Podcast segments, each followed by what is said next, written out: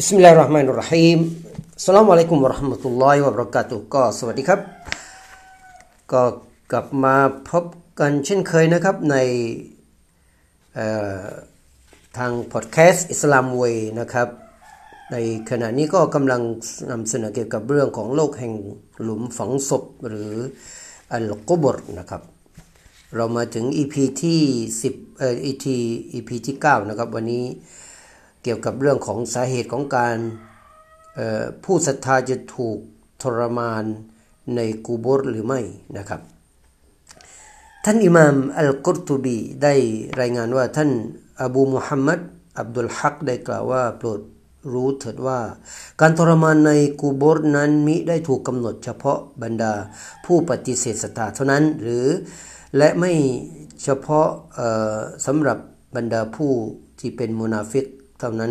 แต่จะมีกับ รวมผู้ศรัทธารวมอยู่ในนั้นด้วยนะครับเพราะแต่ละคนนั้นจะขึ้นอยู่กับอามัลการงานความดีที่เขาได้ปฏิบัติมาและจะขึ้นอยู่กับความผิดและความบกพร่องของการงานต่างๆที่เขาได้กระทำไว้นะครับสาเหตุของการที่การถูกทรมานหรือว่าการอาซาบในหลุมกูโบร์นะครับเราสามารถแบ่งสาเหตุของการถูกทรมานในกูโบร์ได้เป็น2ชนิดด้วยกัน 1. สาเหตุโดยรวมนั่นก็คือการถูกทรมานเพราะความไม่รู้ในเรื่องราวเกี่ยวกับศาสนาของอัลลอฮฺซุบฮานะฮูวะตะอาลาและการบกพร่องหรือการไม่ปฏิบัติตามคำบัญชาใช้ของพระองค์อัลลอฮฺซุบฮานะฮูวะตะอาลาและการละเมิดฝ่าฝืนพระองค์นะครับประการที่2ครับสาเหตุปลีกย่อยซึ่งมีรายละเอียดดังต่อไปนี้ 1. การไม่ปกปิดหรือไม่สำรวมในขณะที่มีการปัสสาวะและการใส่ร้ายป้ายสีผู้อื่นยังมีรายงานจากโดยอิบนุอับบาสได้เล่าว่ามรนบีศ็อลลัลลอฮุอะลัยฮิวะซัลลัมอะลากุบรัยนีฟะกอละอินนะฮูมาลายุอัซซะบานวะมายุอัซซะบานมินกะบีรซุมมะกอละบะลาอัมมาอะฮาดุฮูมาฟะกานะยัสอาบินนะมีมะวะอัมมาอะฮาดุฮูมาฟะกานะลาيستتر من بوله قال ثم أخذ عودا رطبا فكسره باثنتين ثم غرز كل واحد منهما على قبر ثم قال لعله يخفف عنهما ما لم ييبسا رواه البخاري ومسلمครั้งท่านนบีมุฮัมมัดศ็อลลัลลอฮุอะลัยฮิวะซัลลัมได้เดินผ่าน2คูโบร์และได้กล่าวว่าแท้จริงทั้ง2ที่ถูกฝังอยู่ในคูโบร์กำลังถูกลงโทษและมิได้ถูกลงโทษเพราะเรื่องที่เป็นบาปใหญ่ๆตามที่ทั้ง2คนได้เข้าใจแต่ความจริงแล้วมันเป็นเรื่องใหญ่นะครับนั่นก็คือคนหนึ่งนั้นตอนมีชีวิตอยู่มิได้ระมัดระวังและทำให้สะอาดจากการปัสสาวะและอีกคนหนึ่งเขาได้พูดนินทาใส่ร้ายผู้อื่นหลังจากนั้นท่านนบีศ็อลลัลลอฮุอะลัยฮิวะซัลลัมได้เอาเศษไม้จากต้นอินทผลัมที่ยังชื้นอยู่และได้หักออกเป็น2ท่อนได้วางลงบน2กุโบร์นั้นซอฮาบะห์ได้ถามว่าโอ้ท่านรอซูลุลลอฮ์ท่านทำอย่างนั้นเพื่ออะไรท่านนบีก็ตอบว่าเพื่อว่าบางทีอาจจะช่วยลดการลงโทษที่ทั้งสองได้รับตราบใดที่มันยังไม่แห้งบันทึกโดยอัลบุคอรีและมุสลิมท่านหญิงไอชะฮ์รอฎิยัลลอฮุอันฮาได้เล่าว่าครั้งหนึ่งมีหญิงชาวยิวได้มาหาฉันและกล่าวว่าแท้จริงการลงโทษในกูโบร์มาจากการปัสสาวะฉันกล่าวแก่นางว่าเจ้าพูดเท็จแต่นางได้ยินว่าใช่และกล่าวว่า แท้จริงพวกเราชาวยิวจะตัดหนังและเสื้อผ้าเพื่อทำความสะอาดปัสสาวะอาจเป็นหนังที่สวมใส่หรือผิวหนังก็ได้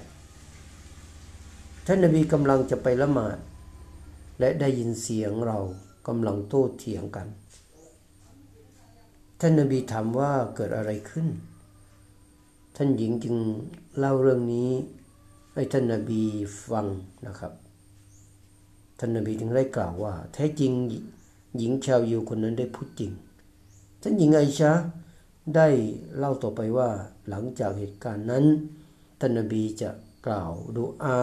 ทุกๆหลังละหมาดว่าอัลลอฮุมมะร็อบบิอัลลอฮุมมะร็อบบิญิบรออีลวะมิคาอีลวะร็อบบะอิสรอฟีลอะอูซุบิกะมินัลหัรรินนารวะมินอะซาบิลกับรโอ้พระผู้อวยพรของญิบรีลของมิคาอีลและอิสรอฟีลขอพระองค์โปรดทำให้ฉันห่างไกลจากเปลวไฟแห่งนรกและการทรมานในกุโบรบันทึกโดยอันนะซาอีหะดีษนี้ได้ที่ได้กล่าวมานี้กล่าวถึงการที่บรรดาชาวบะนีอิสรออีลนะครับชาวยิวจะตัดหนังหรือเสื้อผ้าส่วนที่ถูกปัสสาวะซึ่งเป็นศาสนบัญญัติที่อัลเลาะห์กำหนดต่อพวกเขาดังนั้นเมื่อคนหนึ่งในหมู่พวกเขาได้ห้ามปรามมิให้สิ่งหนึ่งไม่ให้สิ่งที่ดังกล่าวนั้นนะครับนั่นก็คือการตัดหนังและเสื้อผ้าที่ถูกส่วนที่ถูกปัสสาวะเขาจะถูกทรมานในกุโบรเพราะการห้ามดังกล่าวนั้นมีหลักฐานรายงานจากอับดุลเราะห์มานบินฮัสนะห์ท่านนบีศ็อลลัลลอฮุอะลัยฮิวะซัลลัมกล่าวว่าอะลัมตะอะลัมูมาลักียะซอฮิบุบันีอิสรออีลกานูอิซาอัศอบะฮุมุลบอลกะตะอูมาอัศอบะฮุลบอลมินฮุมฟะนะฮาฮุมฟะยุอัซซับฟีกับรีราวาอบูดาวูดวันนะซาอีพวกเจ้ารู้หรือไม่ว่าเพราะเหตุใดชาวยิวคนนั้นถูกทรมานทั้งนี้เพราะพวกเขาถูกสั่งใช้ให้เฉือนส่วนที่ถูกน้ำปัสสาวะแต่คนนี้กลับห้ามปรามพวกเขาไม่ให้ปฏิบัติสิ่งที่อัลเลาะห์สั่งใช้เขาจึงถูกทรมานในกุโบรบันทึกโดยอบูดาวูดและอันนะซาอี3การคดโกงหรือการยักยอกสมบัติส่วนรวมเช่นทรัพย์เฉลยจากสงครามท่านอบูฮุไรเราะห์ได้รายงานว่าซึ่งมีความว่ามีชายคนหนึ่งได้ให้ของรางวัลแด่ท่านนบีเป็นทาสชายที่มีชื่อว่ามิดอัมซึ่งครั้งหนึ่งช่วงที่เกิดสงครามไคบัรระหว่างที่ทาสคนนี้กำลังผูกผ้านะให้แก่ท่านนบีอยู่เขาได้ถูกแทงด้วยธนูดอกหนึ่งทำให้เขาเสียชีวิตบรรดาซอฮาบะห์จึงได้กล่าวว่าเขาย่อมได้รับสวรรค์เป็นแน่แท้แต่ท่านนบีกลับกล่าวว่าไม่เลยขอสาบานด้วยผู้ที่ชีวิตของฉันอยู่ในพระหัตถ์ของพระองค์แท้จริงตะเกียบหนึ่งในทรัพย์เฉลยที่เขาได้เอาไปในสงครามไคบัรนั้นยังมิได้ถูกนำมาแบ่งและมันจะลุกโชนเป็นไฟเผาตัวเองนั่นเองเมื่อได้ยินดังนั้นมีชายคนหนึ่งได้นำรองเท้าชนิดหนึ่งที่เป็นทรัพย์เฉลยในสงครามมาคืนท่านนบีศ็อลลัลลอฮุอะลัยฮิวะซัลลัมท่านนบีได้กล่าวว่ารองเท้าจากไฟนรกบันทึกโดยอัลบุคอรีและมุสลิมท่านอับดุลลอฮ์อิบนุอัมรได้รายงานว่าในบรรดาทาสที่ทำหน้าที่ยกของใช้ท่านนบีศ็อลลัลลอฮุอะลัยฮิวะซัลลัมนั้นมีคนหนึ่งชื่อว่ากัรกะเราะห์หลังจากที่เขาเสียชีวิตท่านนบีได้กล่าวว่าเขาเป็นชาวนรกบรรดาซอฮาบะห์จึงได้ไปค้นหาสิ่งที่เขาครอบครองก็ได้พบเสื้อคลุมตัวหนึ่งที่เป็นทรัพย์เฉลยซึ่งเขาได้ขโมยไปบันทึกโดยบุคอรี4การโกหก5การละทิ้งอัลกุรอาน6การผิดประเวณี7การกินดอกเบี้ยดังมีรายงานนะครับอัลลอฮฺซุบฮานะฮูวะตะอาลาได้ทรงเปิดเผยให้ท่านนบีได้เห็นการทรมานต่างๆมากมายที่บรรดาผู้ฝ่าฝืนจะต้องประสบ ท่านซามูรอบินยุนดุบได้รายงานซึ่งมีใจความมีความหมายว่าหลังจากที่การละหมาดญะนาซะมะอะห์ทุกครั้งท่านนบีจะหันกลับมายังพวกเราและมีอยู่ครั้งหนึ่งท่านหันมาและกล่าวว่าผู้ใดในหมู่พวกเจ้าได้ประสบกับความฝันบ้างหากผู้ใดได้เล่าได้เห็นก็จงเล่าให้ฟังพวกเราตอบว่าไม่ท่านนบีจึงกล่าวว่าแท้จริงเมื่อคืนฉันได้เห็นชายสองคนมาหาฉันนั่นก็คือมลาอิกะห์ในรูปของผู้ชายและได้พาฉันไปยังดินแดนศักดิ์สิทธิ์ทันใดนั้นฉันได้เห็นชายคนหนึ่งนั่งอยู่และอีกคนหนึ่งยืนโดยในมือของเขามีกั้นลูปที่ทำมาจากเหล็กนั่นก็คือคล้ายอุปกรณ์คล้ายเบ็ดซึ่งใช้เพื่อการล่าสัตว์โดยที่ชายคนที่ยืนอยู่นั้นกำลังใช้ของสิ่งนั้นแทงเข้าไปที่ใต้แก้มบริเวณขากรรไกรของชายคนที่นั่งอยู่จนกระทั่งทะลุคอของเขาและได้ทำอย่างนั้นกับแก้มอีกข้างหนึ่งจากนั้นแก้มของเขาก็จะกลับมาเป็นเหมือนเดิมและชายคนนั้นก็ทำอย่างนั้นซ้ำแล้วซ้ำอีกฉันหมายถึงท่านนบีจึงถามว่านี่คืออะไร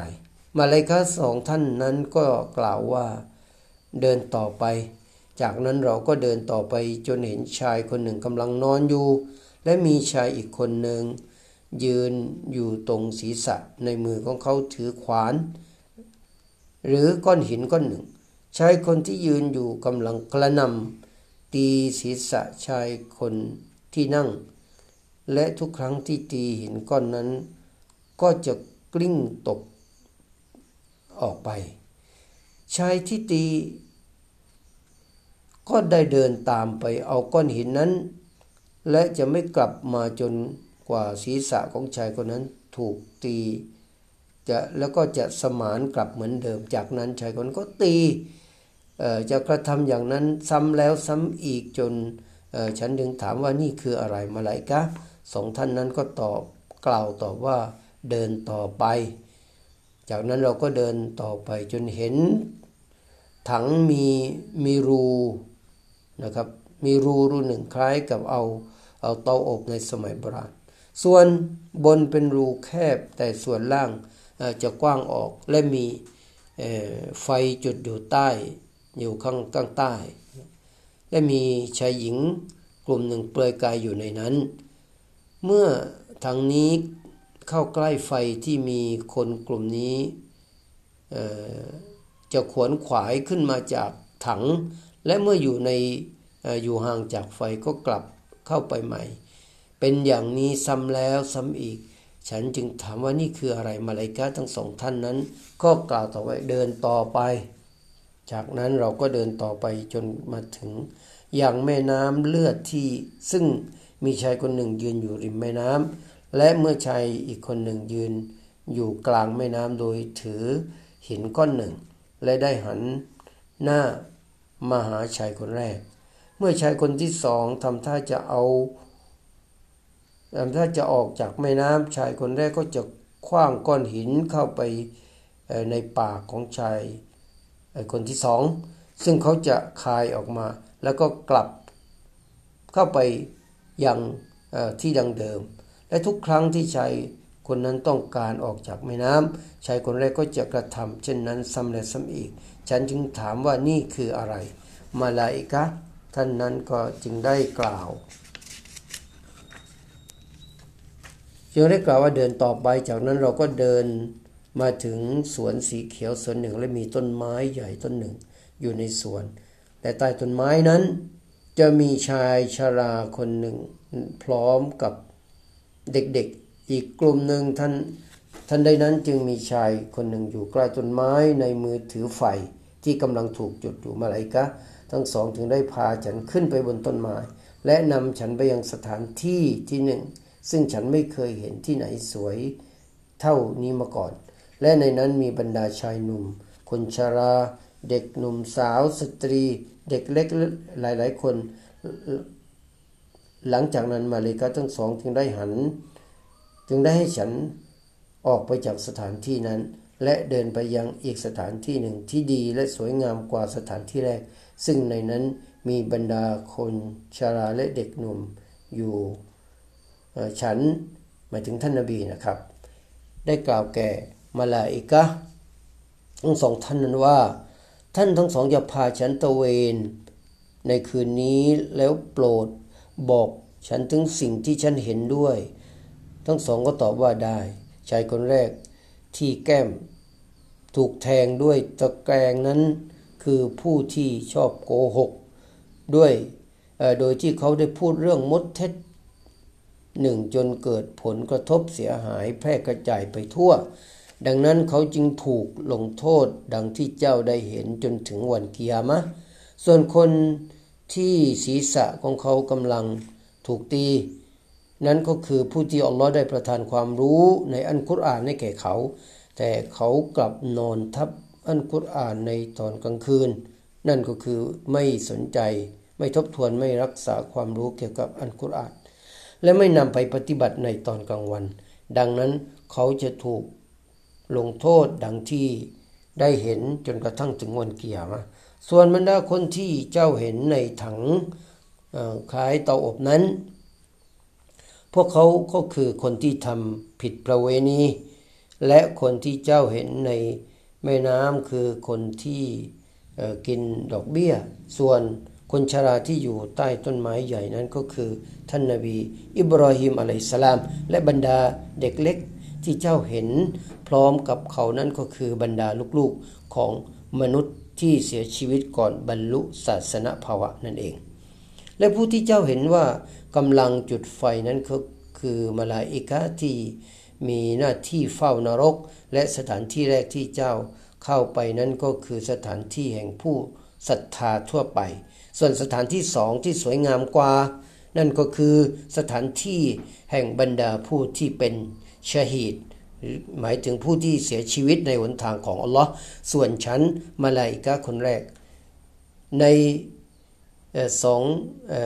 งคนที่พาท่านนบีเดินทางนั้นก็คือญิบรีลและนี่หมายถึงมาลาอิกะห์คนที่สองคือมีกาอีลขอท่านจงยกศีรษะแหงนใบหน้าของท่านขึ้นทันใดนั้นข้างบนของศีรษะฉันก็มีเมฆนี่คือสถานที่ที่พำนักของเจ้ามาลาอิกะห์ทั้งสองได้กล่าวฉันจึงกล่าวแก่ทั้งสองว่า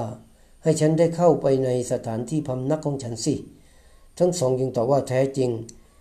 ยังมีอายุไขของท่านที่ยังเหลืออยู่หากท่านครบอายุไขแล้วท่านก็จะได้มายังสถานที่